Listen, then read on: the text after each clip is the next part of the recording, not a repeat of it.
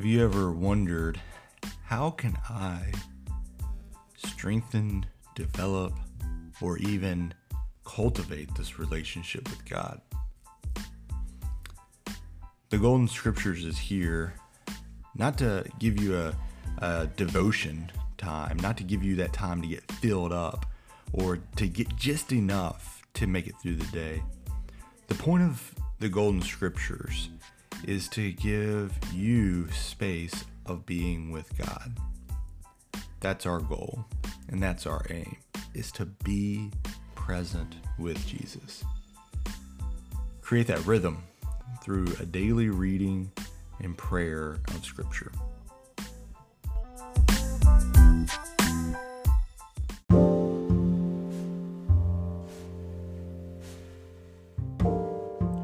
Welcome to the Golden Scriptures, featured by the Catalyst Podcast.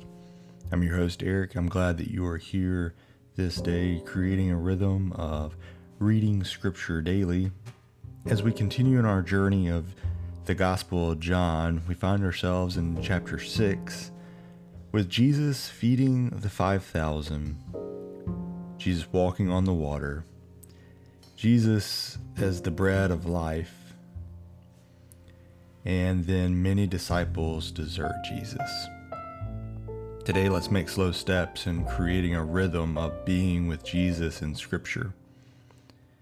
And today, let's find ourselves centering with a prayer, reading through John chapter 6, and committing to a rhythm of reading Scripture daily. Let's begin.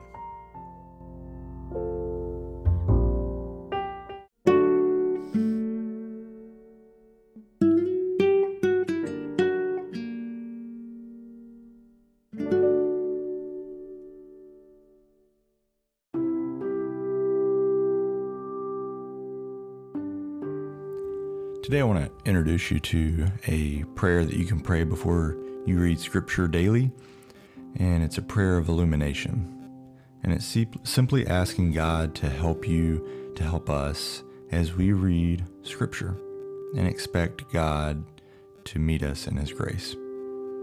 Let's pray this prayer together. Lord, open our hearts and minds by the power of your Holy Spirit, that as the Scriptures are read and your word is proclaimed, we may hear with joy what you say to us this day. Amen.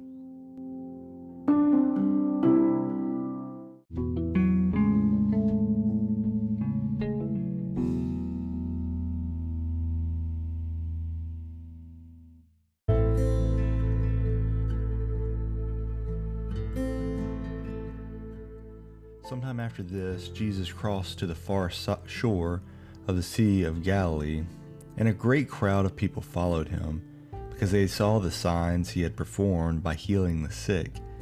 Then Jesus went up on a mountainside and sat down with his disciples. The Jewish Passover festival was near.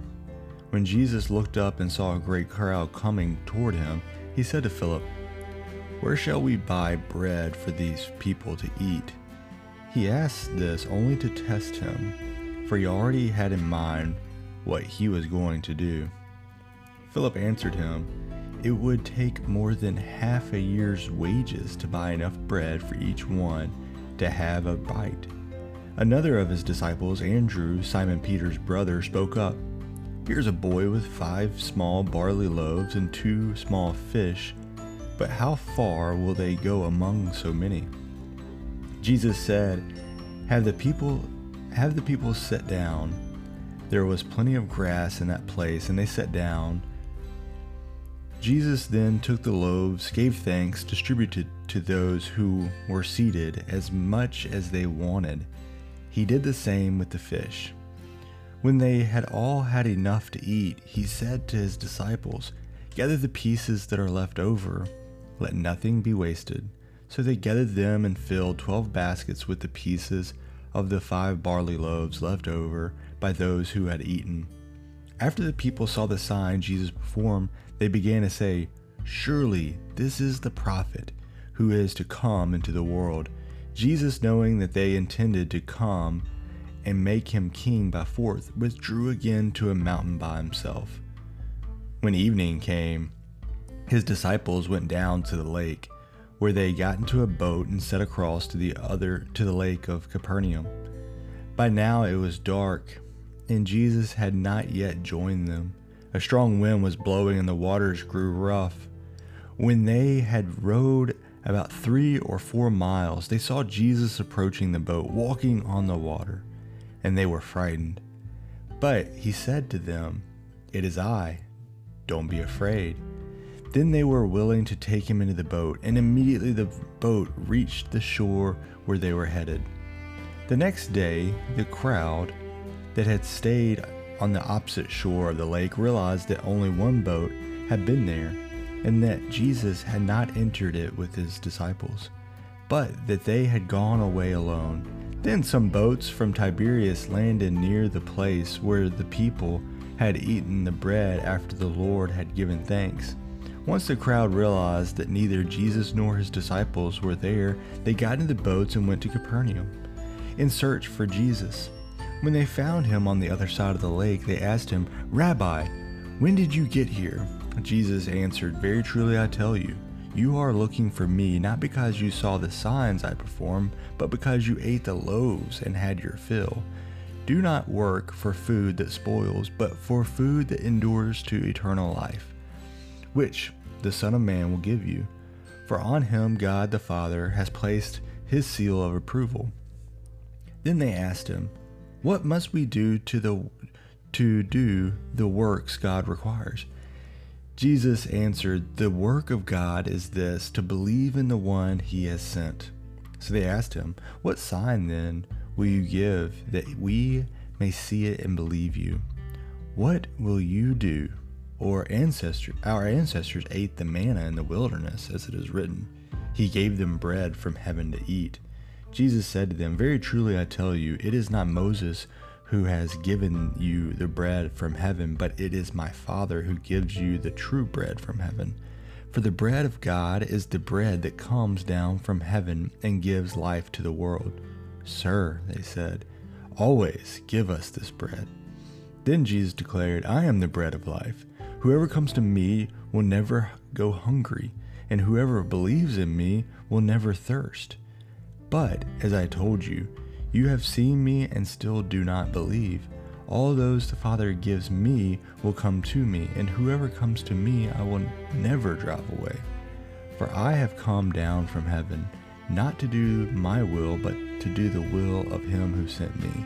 And this is the will of him who sent me, that I shall lose none of those who has been given me, but raise them up at the last day.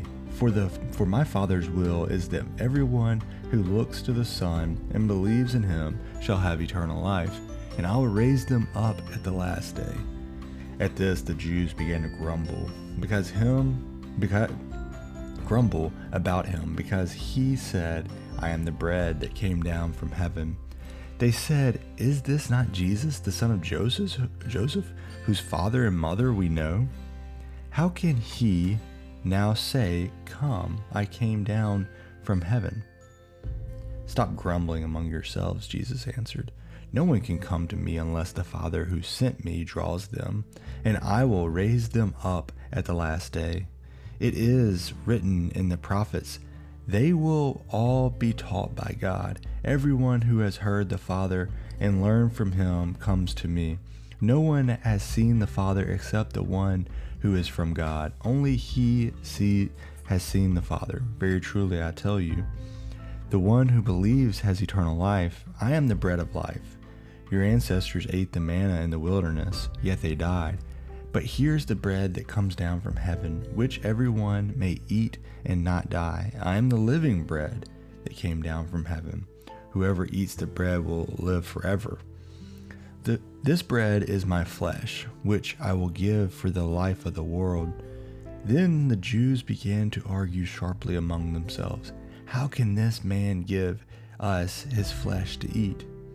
Jesus said to them, "Very truly I tell you, unless you eat the flesh of the Son of Man and drink his blood, you have no life in you. Whoever eats my flesh and drinks my blood has eternal life, and I will raise them up at the last day. For my flesh is real food, and my blood is real drink. Whoever eats my flesh and drinks my blood remains in me, and I in them. Just as the living Father sent me, and I live because of the Father, so the one who feeds on me will live because of me. This is the bread that came down from heaven. Your ancestors ate manna and died, but whoever feeds on this bread will live forever. He said this while teaching in the synagogue in Capernaum.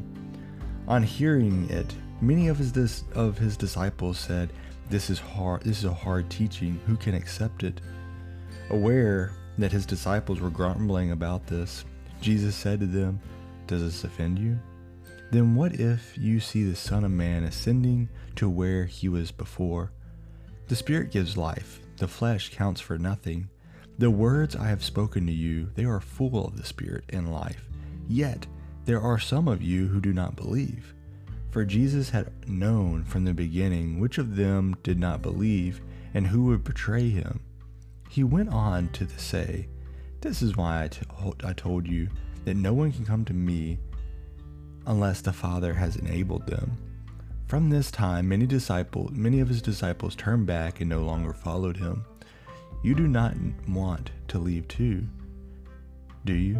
Jesus asked the 12. Simon Peter answered him, "Lord, to whom shall we go? You have the words of the eternal life. We have come to believe and to know that you are the Holy One of God." Then Jesus replied, "Have I not chosen you, the 12? Yet one of you is a devil."